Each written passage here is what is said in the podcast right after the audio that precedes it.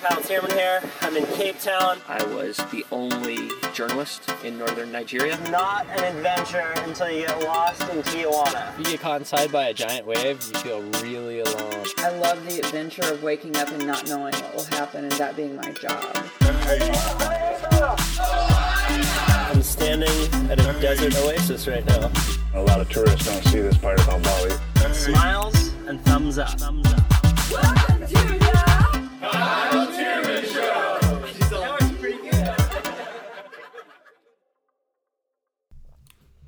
Hey everyone, my name's Kyle. This episode is with professional big wave surfer Shawn Dollar. Shawn has broken two Guinness World Records for paddling in to the largest waves ever paddled, one at Mavericks and one at Cortes Bank. Last year, Shawn broke his neck surfing big waves and simultaneously suffered a traumatic brain injury.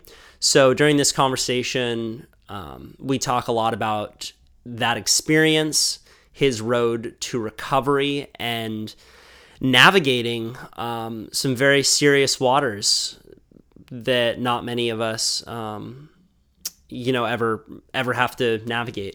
You know, he talks about dealing with depression after his injury, working through that. And man, I, I'm just so grateful to Shawn for being open and honest when talking about um, you know these subjects that are not always um, brought to light in media. Usually, we focus on the guts and the glory of surfing big waves. So it was an important conversation to have. And man, you'll listen to him. He is one inspiring guy. The outlook that he maintains on life and existence is something that you can just feel when you listen to them. Without further ado, please welcome Shawn Dollar. So, what's your routine these days?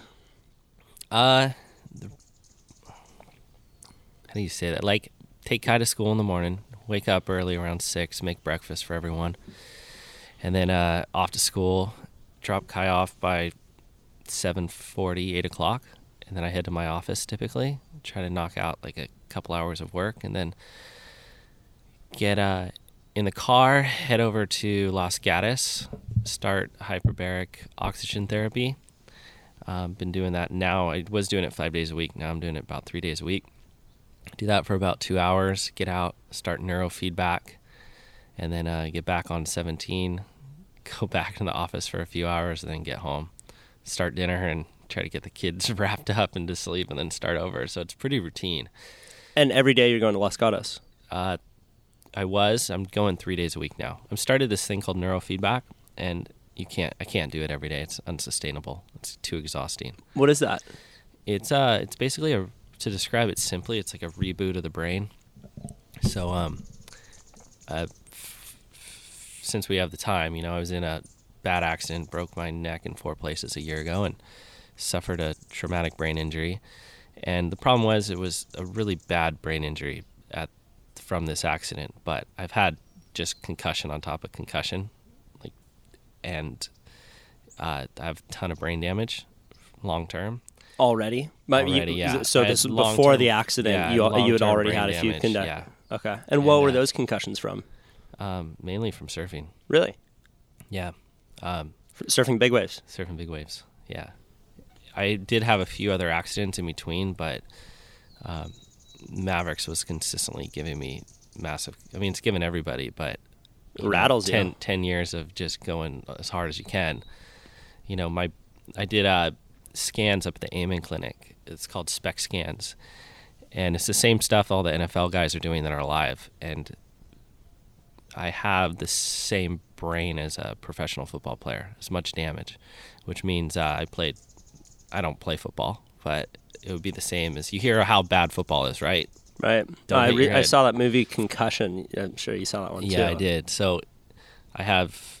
It looks like I played high school, college, and pro football up until my age. You know, so it's they've never seen anything like that from a surfer, um, and it's not just from one impact. It's from multiple multiple impacts. So I mean, yeah, you saw the movie Concussion. The scary thing is, is you know, that CTE can only be diagnosed if you have an autopsy, but I had all the symptoms and signs of early CTE and had the brain scans to prove that. So I was in a, my brain was a mess. I was in a bad, bad shape after the accident. Mm. So Would you be willing to talk a little bit about just for people who don't know, like what happened exactly?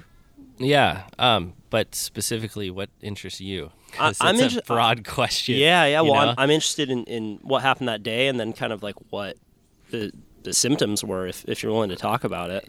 Uh, yeah. So what happened that day was I was just basically surfing some waves and um, got stuck on the inside against a bunch of rocks, and I was just kind of like, I was in a bad situation, and I was on a board too big to duck dive, so it felt like I was in deep water, which I it seemed like I was. So I jumped off my board and dove down under a large piece of whitewater before I got swept into rocks, and there happened to be like a pinnacle sticking up like sh- just below the surface. Slammed into it um, head first and just felt my neck breaking. Like it just started hearing it feeling it shattering. Just it was like just tearing apart.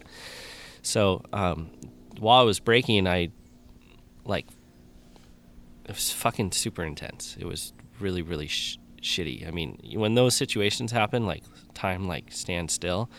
And i remember just having the conscious thoughts of no like this is not happening. And as it's happening my body's trying to buckle. And my head's going one way and i'm scorpioning into this rock.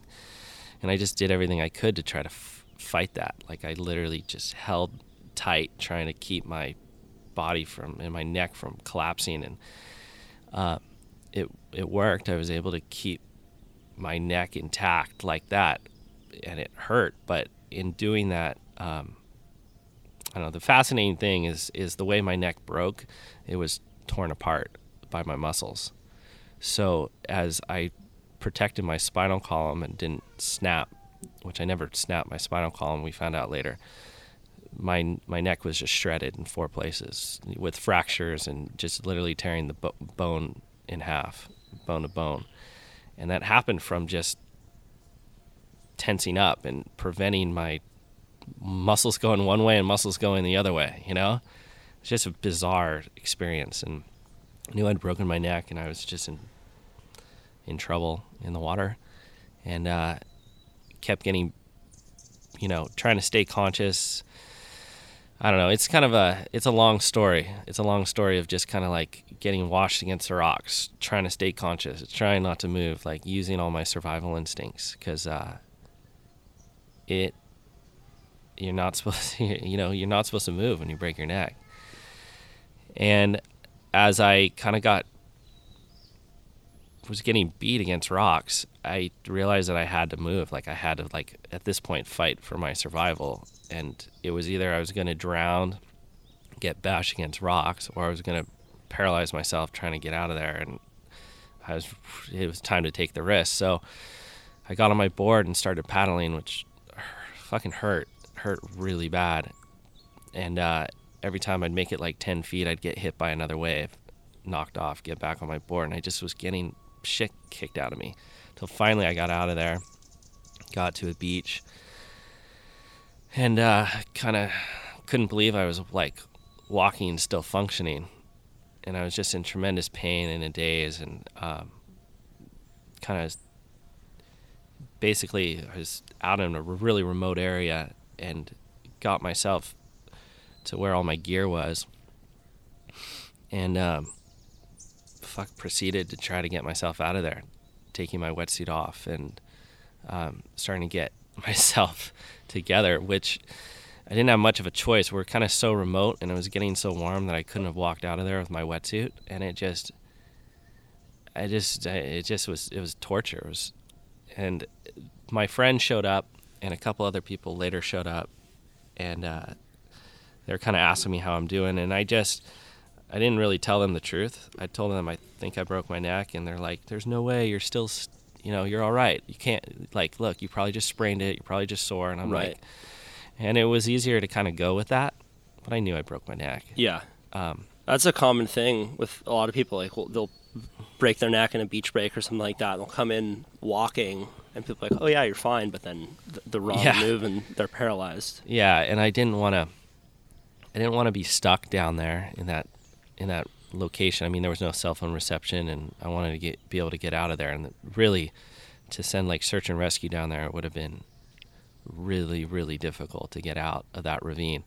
So I kind of had enough adrenaline, and I just kind of like Made it happen. made it happen and got out of there. Holy shit. So it was pretty intense. Got to the hospital, but anyway, long story short is uh, kind of what fascinates me is more of like the journey after. I mean, the accident was horrific. I'm lucky to be alive, and it just started this whole like journey of trying to heal myself. Uh, and I mean, I've always been like kind of against Western medicine because I mean, I spent my life as a kid like on antibiotics when I had allergies and misdiagnosed and just endless cycle of being in and out of doctors and never getting better.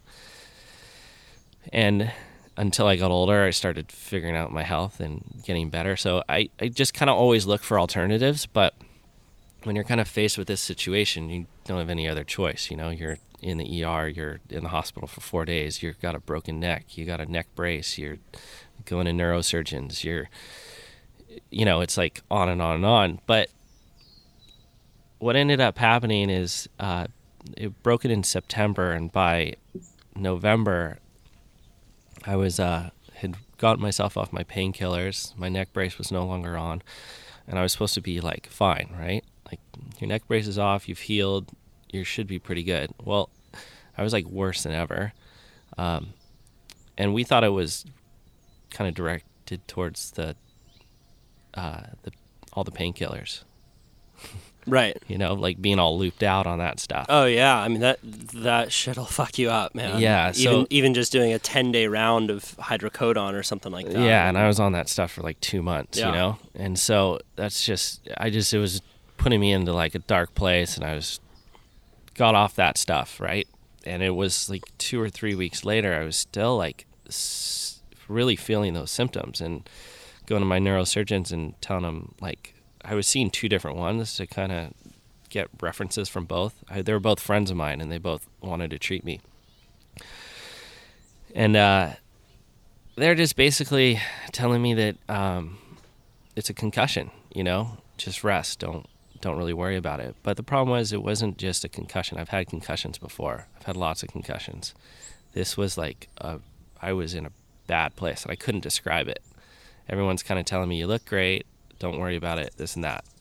And uh, I couldn't function. I couldn't read well. I couldn't. Um, I couldn't respond. I couldn't tell people how I was feeling. I was became like very suicidal. Like I was like losing control of my emotions and thoughts, and I was a totally different person, like total mess. And what's scary is like if you've seen the movie Concussion, I was fully one of those people, like where you have a family and you're like trying to live a normal life, but you're losing your shit and you can't figure it out.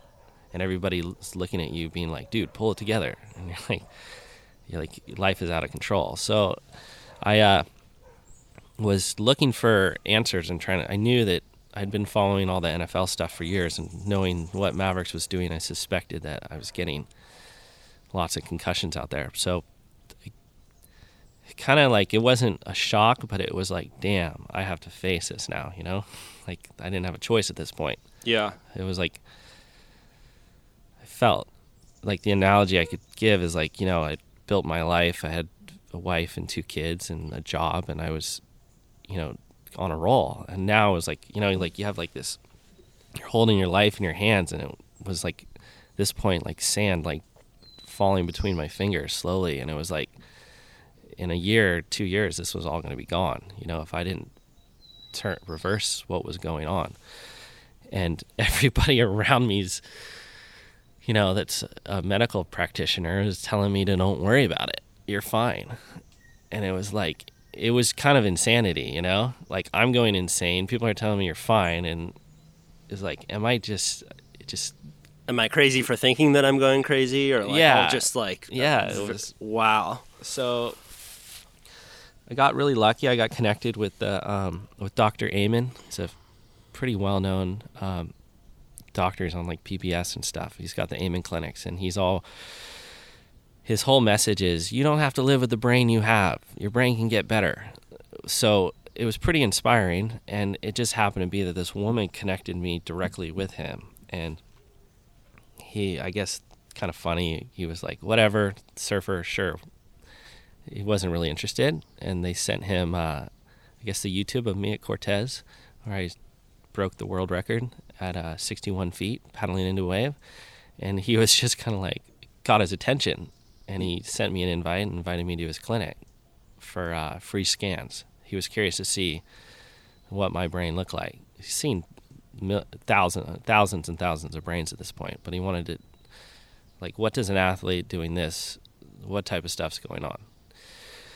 So that's kind of where the journey started. There was literally, um, I went there New Year's Eve, and it was like a fresh start because I got out of that.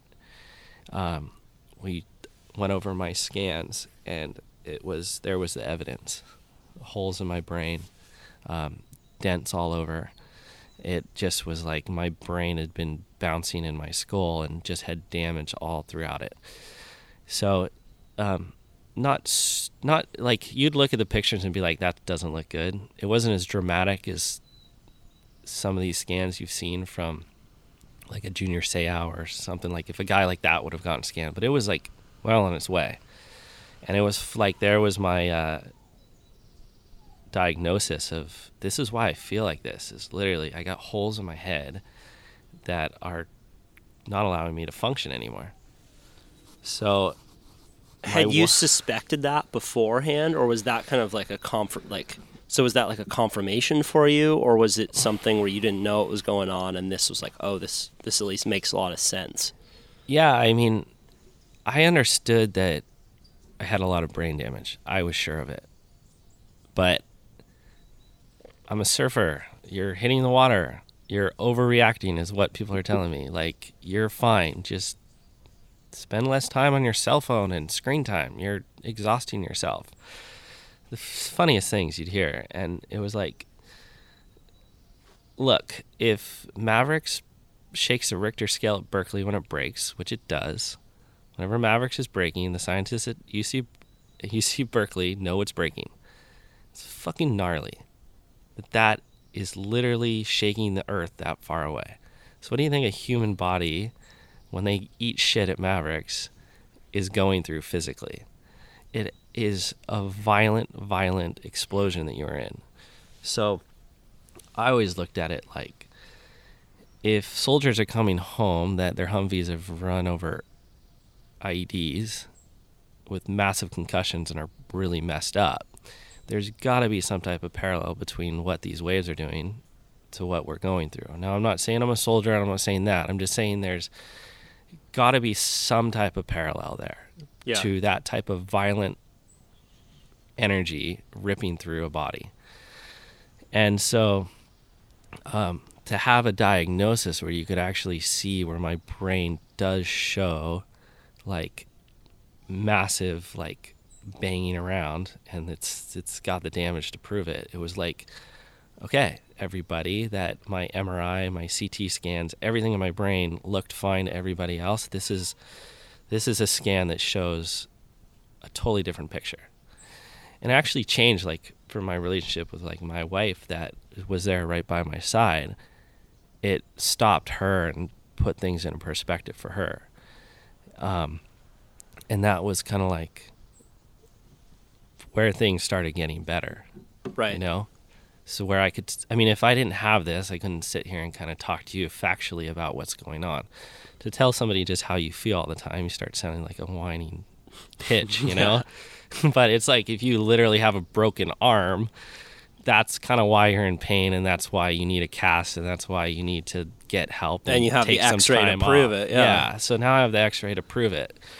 So at that point it became like what do you do now that you're messed up? What do you do? And so um, i got teamed up with uh, some doctors uh, in particular um, his name's dr sherry he's the foremost guy on hyperbaric oxygen therapy here and he's based here out in northern california but he's kind of the guy in the country to go talk to. And uh, he wrote me up a prescription, and I started working with uh, another doctor too, named Doctor Cook, that um, was working with Bay Area Hyperbarics, and um, they. I started going to Bay Area Hyperbarics, which is in Los Gatos. They have another one in Los Altos, and I was not. A, I didn't know what to think of this. Right? I heard, they say it. They say it works. Right? And uh, What is it that you're actually doing? you're going into a compression chamber, the same thing that um, was originally developed for divers that got the bends. You're doing the same thing. You're going in a pressurized chamber, but you're breathing pure oxygen. And what that does is it pushes blood and oxygen directly into your brain, like huge amounts compared to what your body's getting. And um, the first time I got out of that chamber, like I felt significantly better, like significantly better. I've and what was going on was I finally got blood and oxygen into my brain, which my brain was wounded. It needed blood flow to heal, and it finally got it, and it was incredible. How would you describe it? Like uh, in terms of actually feeling better? Like I came out and I was able to like think more clearly, faster, felt better. It was like having the the like a simple way of describing a like concussion is like being extremely sleep deprived. You know, like if you've been up for a few days and you just feel horrible and you can't think clearly and things are confusing and you're dizzy. Someone's asking a question. You're like, Yeah, what? you're like, Wait, what? say?" Yeah. Yeah, and you got to like delay and try to come up. It's like that. But I came out of that chamber kind of like, wow, I actually got some sleep. Like I feel rested. Like, okay. That was a significant, if I was at 10%, I was now at like 20, 30%, 40% Amazing. in one shot. But it literally, like, our body works on blood and oxygen. If you're not getting blood and oxygen, you're You're- f- you're fucked. Yeah. You know, like put a tourniquet on your arm when you have a broken arm, that arm's never going to heal. You're going to have to cut it off eventually. So the crazy thing about the body is you know, we have these protective mechanisms built in like our blood brain barrier is extremely crucial to keeping us alive. But when you have a concussion, the brain the blood brain barrier becomes a hindrance. It doesn't allow blood flow the, the blood flow that you need. It allows a small amount of blood into your brain in case there's like, you know, antibodies or other things in your bloodstream that could get in your brain and kill you. So it's hard to get blood and oxygen through that system. So through hyperbaric oxygen therapy, it pushes huge amounts into the brain. So it was like things were lighting up, things were turning on. So I've since then done in the last since Jan what was it January 1st or 3rd when I started I've done uh, close to 84 rounds of hyperbaric oxygen therapy which is on the total extreme side of how much you need but you got to remember that I had significant amount of damage before this accident so my problem is I'm not just working on my post accident head bang I'm working on all the years that I was doing damage before that. So um, it was pretty pretty fascinating um, where that took me. The other thing that I did in parallel to this was are you interested in kind of like how I managed uh, pain at this point? Sure. Yeah. Okay. So I'm I'm hooked. Whatever it is Okay, want all to right. talk about. So there's two parallels going on here, which I kind of like. I went through hyperbaric, but I was uh, in so much pain after my accident that um, once I got off of my painkillers, like I was waked up, woke up every day with migraines. Um, every other day, I'd be throwing up from them, so it would be like extremely difficult to just function at that point. Uh, but I didn't want to be on Vicodin and all this other stuff anymore, so I kind of funny. I started smoking weed, which helped, but it didn't quite cut it. But I was still in a better place. But Dr. Cook, who I mentioned earlier, started doing this stuff called neuroprolo to me, and uh, what that is is it he takes an ultrasound machine. He's a trained anesthesiologist, and he takes an ultrasound machine and finds uh, your nerves with that. Inserts dextrose, which is just sugar water with a needle, and gives your nerves room to breathe. Um, nerves respond to dextrose and relax, but also gives them room. So what it was doing is I'd go through these procedures. Some of them would last an hour, some of them two hours of just getting just injected all throughout my spine and my back of my neck and my forehead, just chasing the pain around. I'd walk into his office with a level nine to ten in pain, like barely can handle it anymore, and uh, walk out of his office with like the pain would be reduced in half, you know, like or gone. Wow. So, um, let me back up. It wouldn't be reduced in half right there. It would be gone after that procedure. Two or three days later, it would come back, but only be half strength. So then, like a few weeks later, I'd go back and I do it again. It'd be dropped down to like 25. So you kind of get the picture.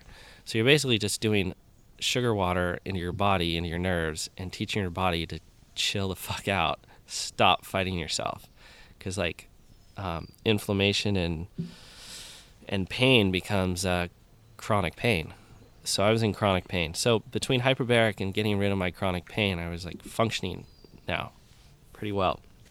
And uh, as we get here towards the end of my treatment, a year later, um, we started this thing called neural feedback.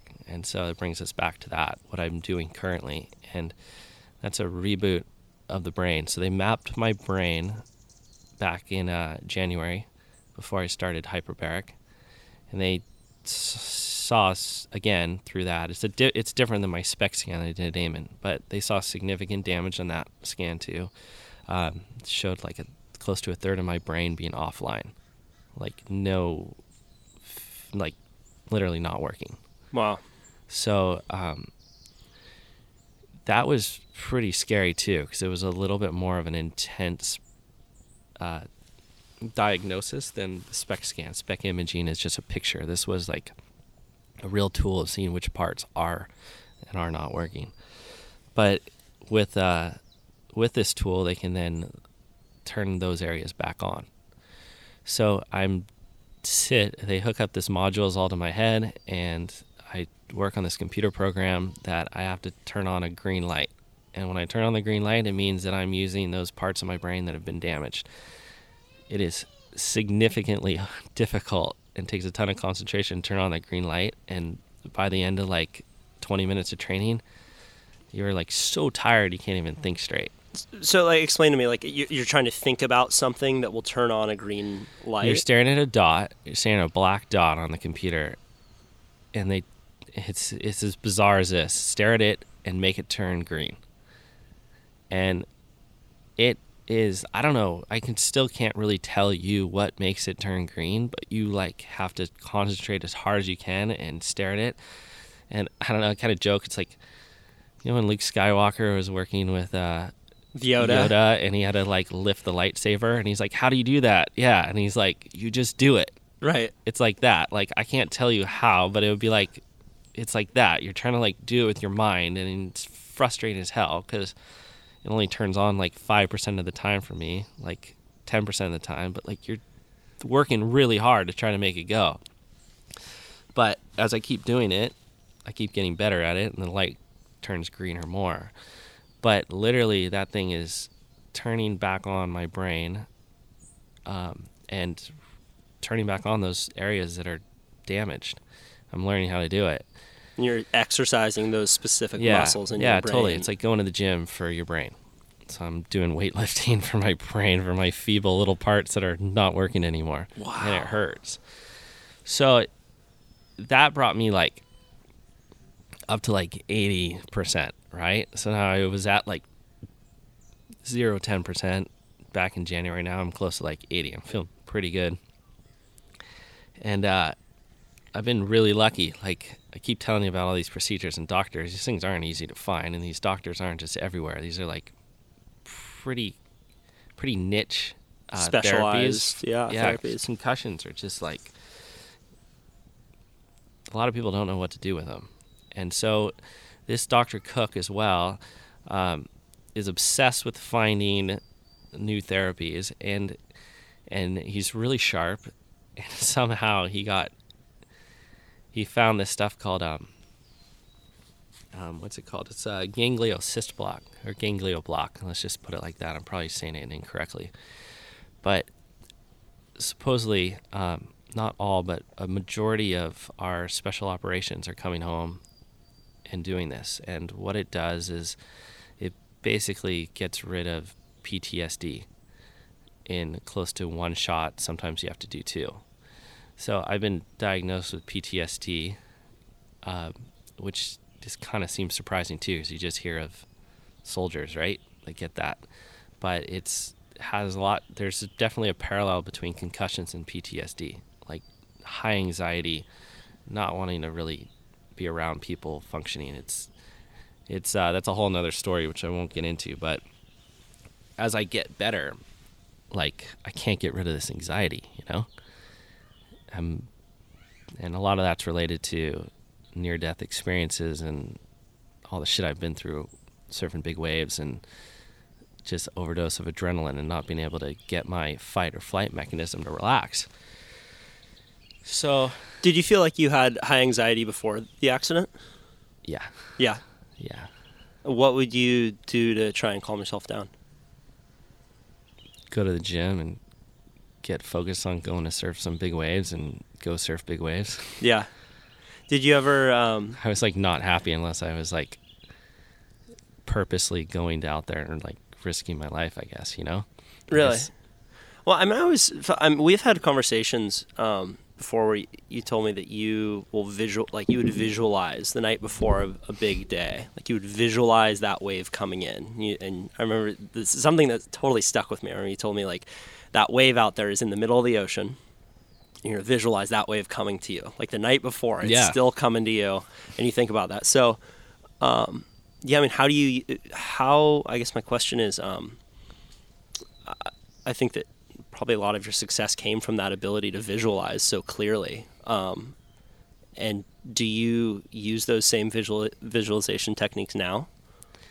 Good question. Um, yeah, that's that was the reason I was able to do what I did. I mean, to have two world records and to have those two giant waves come to you and successfully ride them is a fluke. You know what I mean? It's It's not a fluke, actually. well, I mean, yeah. Well, I mean, you, it, you could almost say that. yeah. You could you could say that, but it's not the truth, right? Right. Like What do you think is the truth? the truth of the matter is, I brought those waves to me and was in the right mindset from training to be ready to go. So it's like one, you create it, you create the situation, but then the other part is having to be ready to uh, pull the trigger. So Walk walk me through that a little bit more specifically. Like it, well, y- like what the day before and the days leading up to it would you actually think about?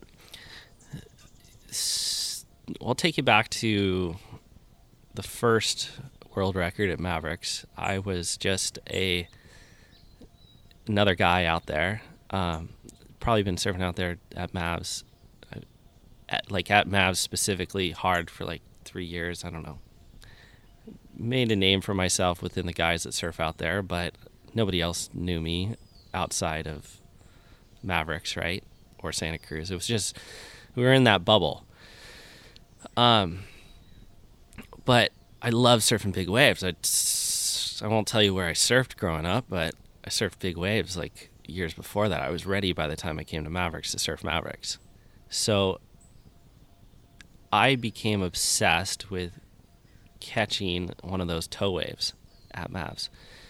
And I would I I mean post accident when you do that much brain damage, meditation it becomes nearly impossible. You literally can't think positive and be there for yourself and stuff like that. So before that though, I could I meditated every morning.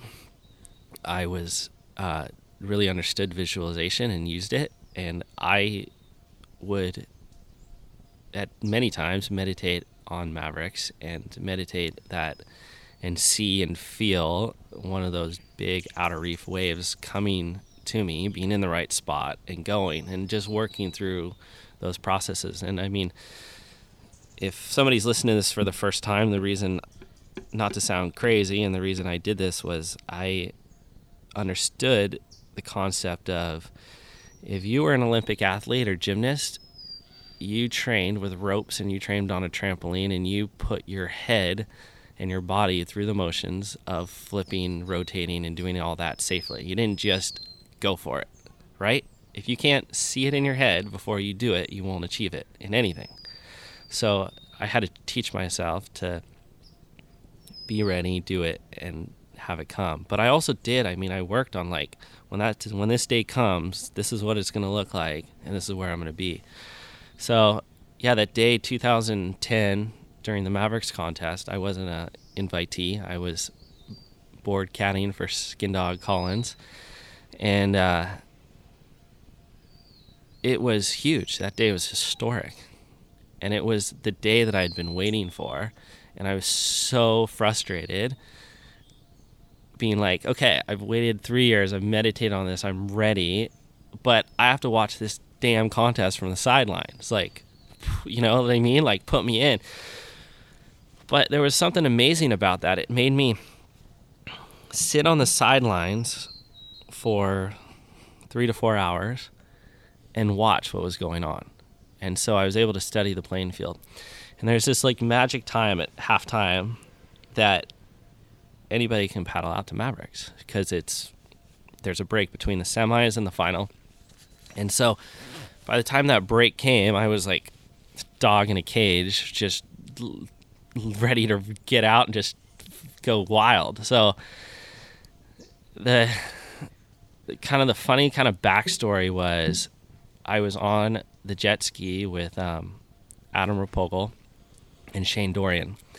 And I didn't realize it, but Shane Dorian just kept asking me all these questions like, hey, where are you going to paddle, Dollar? Where are you going to go? Like, what's your plan? And he just, I was so psyching that I was just telling him everything I thought. So I told him my whole damn game plan. So as he had the same plan, which was go surf at halftime. So when I jumped off the ski and started paddling to my bowl that I was going to 100 yards outside the bowl, look behind me and Dorian's just following me right out there. And I remember just thinking, fuck, like, I just told Dorian exactly what I'm going to go do, and he's literally going to go follow me and sit with me. And sure enough, he did, which was a huge honor. But it was like, oh my gosh, like, I would have been out there on my own, maybe not, but it was like, now all of a sudden, me and Dorian are kind of sharing the same spot. Um, just kind of funny, because I knew he's going to go.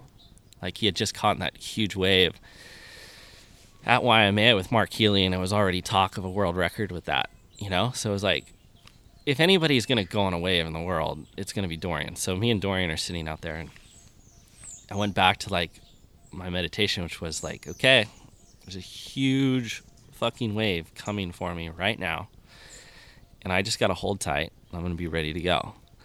And um, Do you feel like a big part of that is when that set comes to not paddle too far out? Because I found like out at Mavericks a lot of times there'll be a big set that comes out and a lot of guys will just start scrambling out too far, and the guys that actually get it will kind of like hold, and it seems like that's that that's like a big moment out there.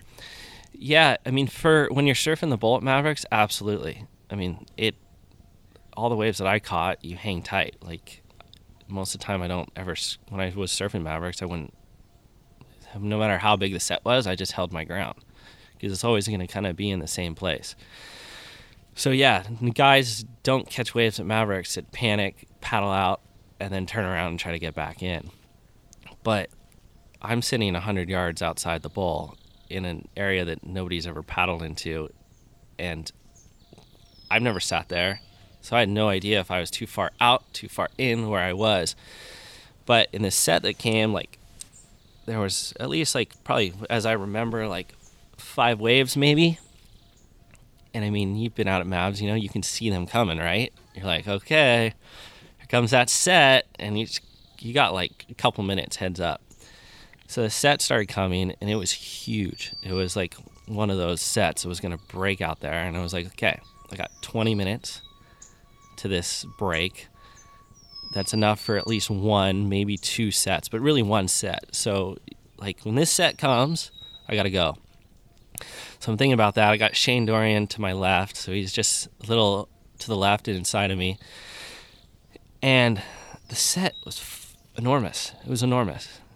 And the scary thing was, it was the biggest waves I've ever seen, but the first wave was humongous. But it wasn't big enough to break out there. So I was like, oh my God, like, this wave that I just went over isn't even close to make it feather out here, which we'd watched a few waves break through, what's a real wave gonna look like when I see it? And you could see this one behind like like the fourth wave in the set just standing up behind everything else. And I was like, okay, I guess I'm waiting for that one. Second one went over, got a little bigger. Third one got over, went over, got a little bit bigger, but it wasn't big enough. It didn't have like the ramp or that entry you need to paddle in. And then when I came in front of that, the wave that I paddled for, I remember seeing it. I remember thinking, like, holy shit, this thing is so fucking big. It was huge. It was the biggest piece of water I'd ever seen. And uh, I remember thinking, like, okay, stay calm, stay calm, because you're just like, at that point, you're just controlling your fear and you want to run and hide and paddle towards the channel as hard as you can, but you're doing everything you can to hold your ground, as you know. And um, I wanted to get the fuck out of there. And I also wanted to paddle towards the shoulder and try to get a safer entry in. But I had Dorian to not very far from me to my left, so I didn't want to. I could, like I was kind of like s- stuck. Like You're it- boxed in. I was boxed in. Either I hold my ground and I'm the deeper guy and get the wave, or I paddle past Dorian and he's gonna go, and then I'm shoulder hopping Dorian. So I was like, uh, and I just remember thinking like, this is it. Like this is my moment. I've been waiting my whole. I don't know. I want to say life, but not really. But kinda, you know. My whole life had been up to that moment. It was like, here it is. It's time to go. It's time to turn around. It's time to paddle. So I saw this vein in the wave that was going to give it that little extra ramp. And so I paddled right towards that and I turned around and started paddling as hard as I can. And I looked at Dorian and he turned around and started paddling as hard as he could. And I remember just being like, like, don't get me wrong, I love Dorian, but it's competitive out there. But I just remember, like, fucker, like, you know what I mean? Like, we're gonna ride this together. Like, it was gonna be a party wave at this point, which was fine with me. But it was like, this was like, everything's on the line at this point with this size of a wave. Like, you have to make this wave. You can't fall out there. This is pre life vest. This is pre everything. You can't fall on, on the takeoff out there and go underwater into the bowl. It's just, I don't think it's, you know, Dorian did it the next day and Almost died. died. And Yeah. so the story goes on. But it was like, this is, I'm all in. And I remember just being like, okay, just go back to like what you trained for, concentrate, and um, just block that out. And so that was like the quick thought, right? And so I just started paddling as hard as I could, just giving it everything. And I felt the wave like lift me up and give me that push. And it was crazy. Like I was going so fast and I was so far out and I was in. And then I realized like I was the only person on the wave. Like Dorian didn't get it. And I was just like, "Wah!" you know, like so excited. Like not for that, but the fact that I'm on this wave. Okay, I have a clear shot. There's nobody in front of me. And I remember just being like, get to the bowl, get to the bowl. Because I knew I was deeper than the bowl and outside the bowl. So I couldn't go straight. Because if you go straight, I'm into the left. I got to try to make it. So I I took more of a conservative route. I didn't go like like this day and age. If I was to do it over, I would have went a high line. I would have changed. I would have been on a bigger board. I would have done it things differently. But I'm on a tiny chip in uncharted territory, and I just got to the bottom and tried to like bottom turn. And at that point, I'm going through the bowl, and the whole thing just stood up behind me and just like I made it, made it through the bowl and passable, but basically the bowl blew up behind my back and just took me took me out. But I remember being underwater And at that point, I'd ridden the wave from out there through the bowl. It was a definitely a successful ride. Um, and I was getting my ass kicked underwater, like beat to hell, but screaming underwater. Like, wow! Just so amped. Like celebrating, like getting just donuts, cartwheels, yeah. beat, and I didn't care. I was screaming, like, fuck yeah, you know, like did it. And then uh got picked up eventually. And uh dude, I've never at that point I never had that much adrenaline, never had a feeling like that. It was insane. But yeah, it was meditation, vis- visualization that prepared me, that made that wave happen. I mean, that thing, uh, that thing didn't just kind of just appear out of nowhere type of thing. Yeah, yeah, I agree. Um, so you've been through a, a, a lot of fascinating life experiences that not many people will ever get to go through. Um, and one thing that I've been interested in recently is is noticing people's identity and how like how do we identify ourselves, right? And I, and I think that a lot of a lot of big wave surfers. Um, like your identity is tied to that, right? And I, and I mean, I'm sure for you, it's like everyone introduces you like, oh, Shawn Dollar, Guinness Book World Record of paddled into the biggest wave ever.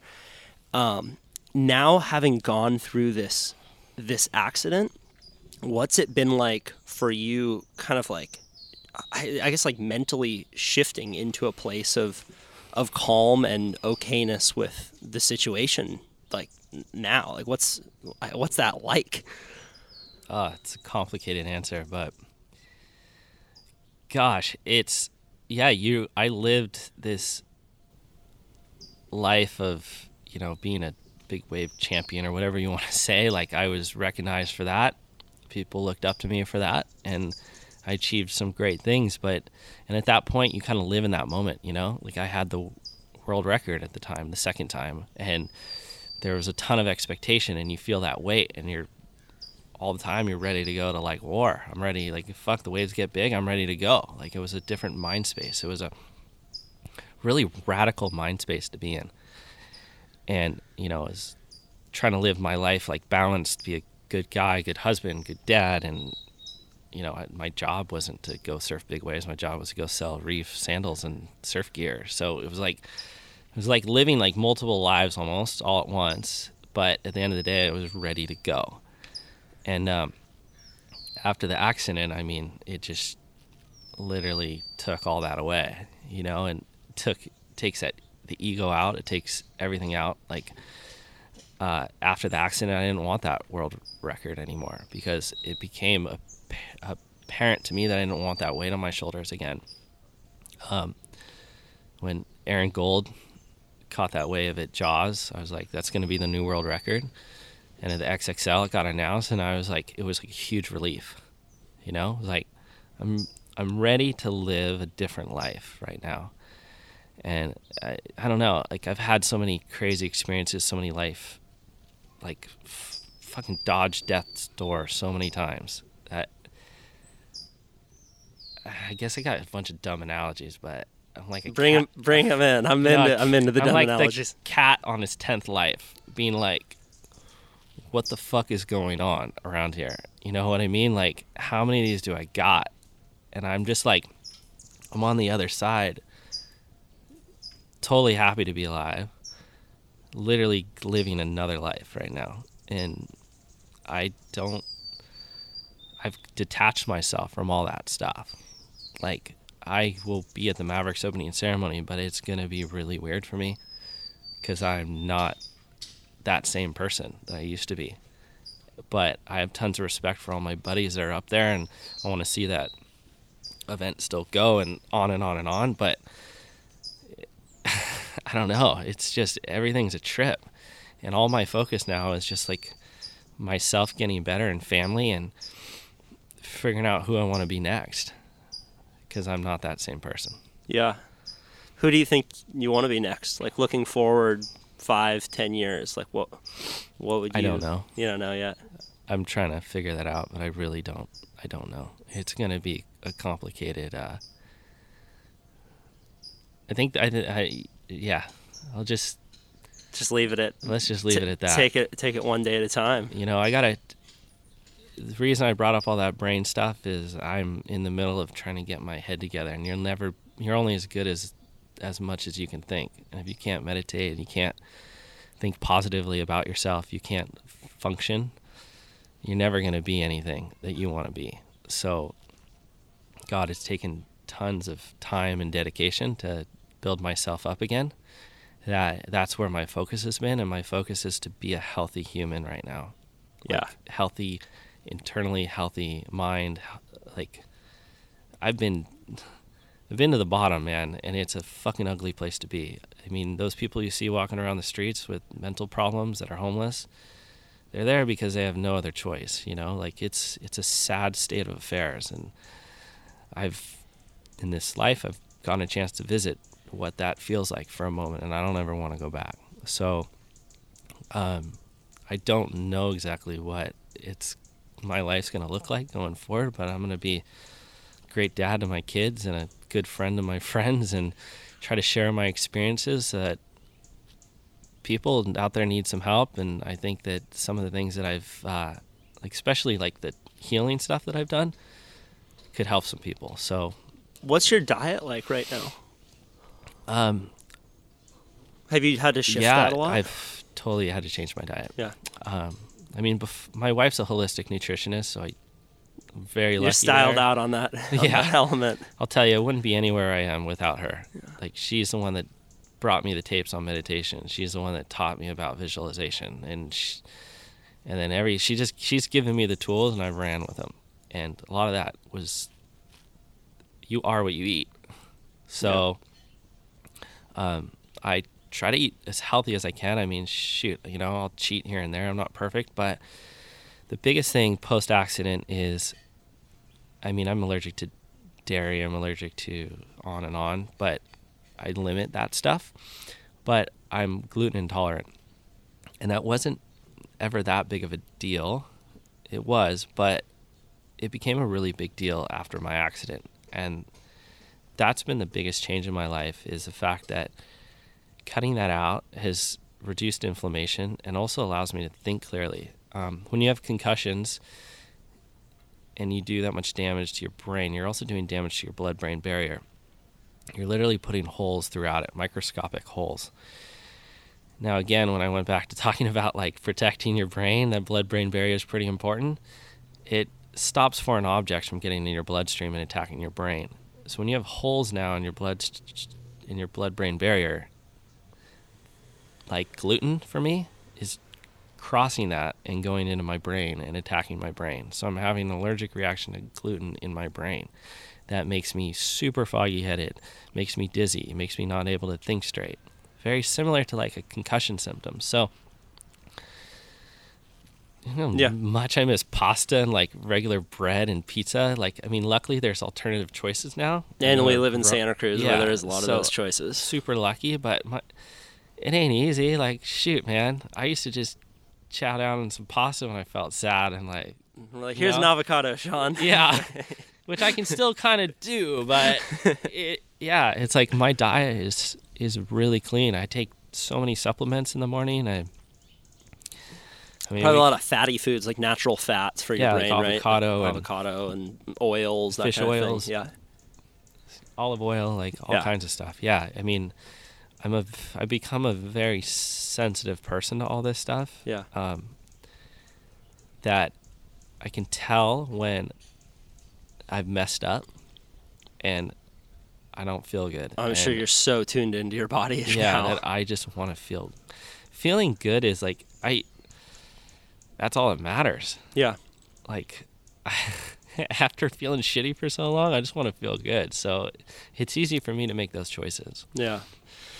Right on, man. Well, I really appreciate you telling me those stories. Those are powerful. pleasure. Um, and yeah, I didn't know it to that extent. Is there anything else you want to talk about? No, I just want people to be out there and just think about how much. Uh, if I was to kind of leave off with one day, I think I'll circle around, but I'll get. I'm on my way back to that point. Is you know you are what you eat, but more importantly, you are what you think. And um, if you believe in something, that's a start.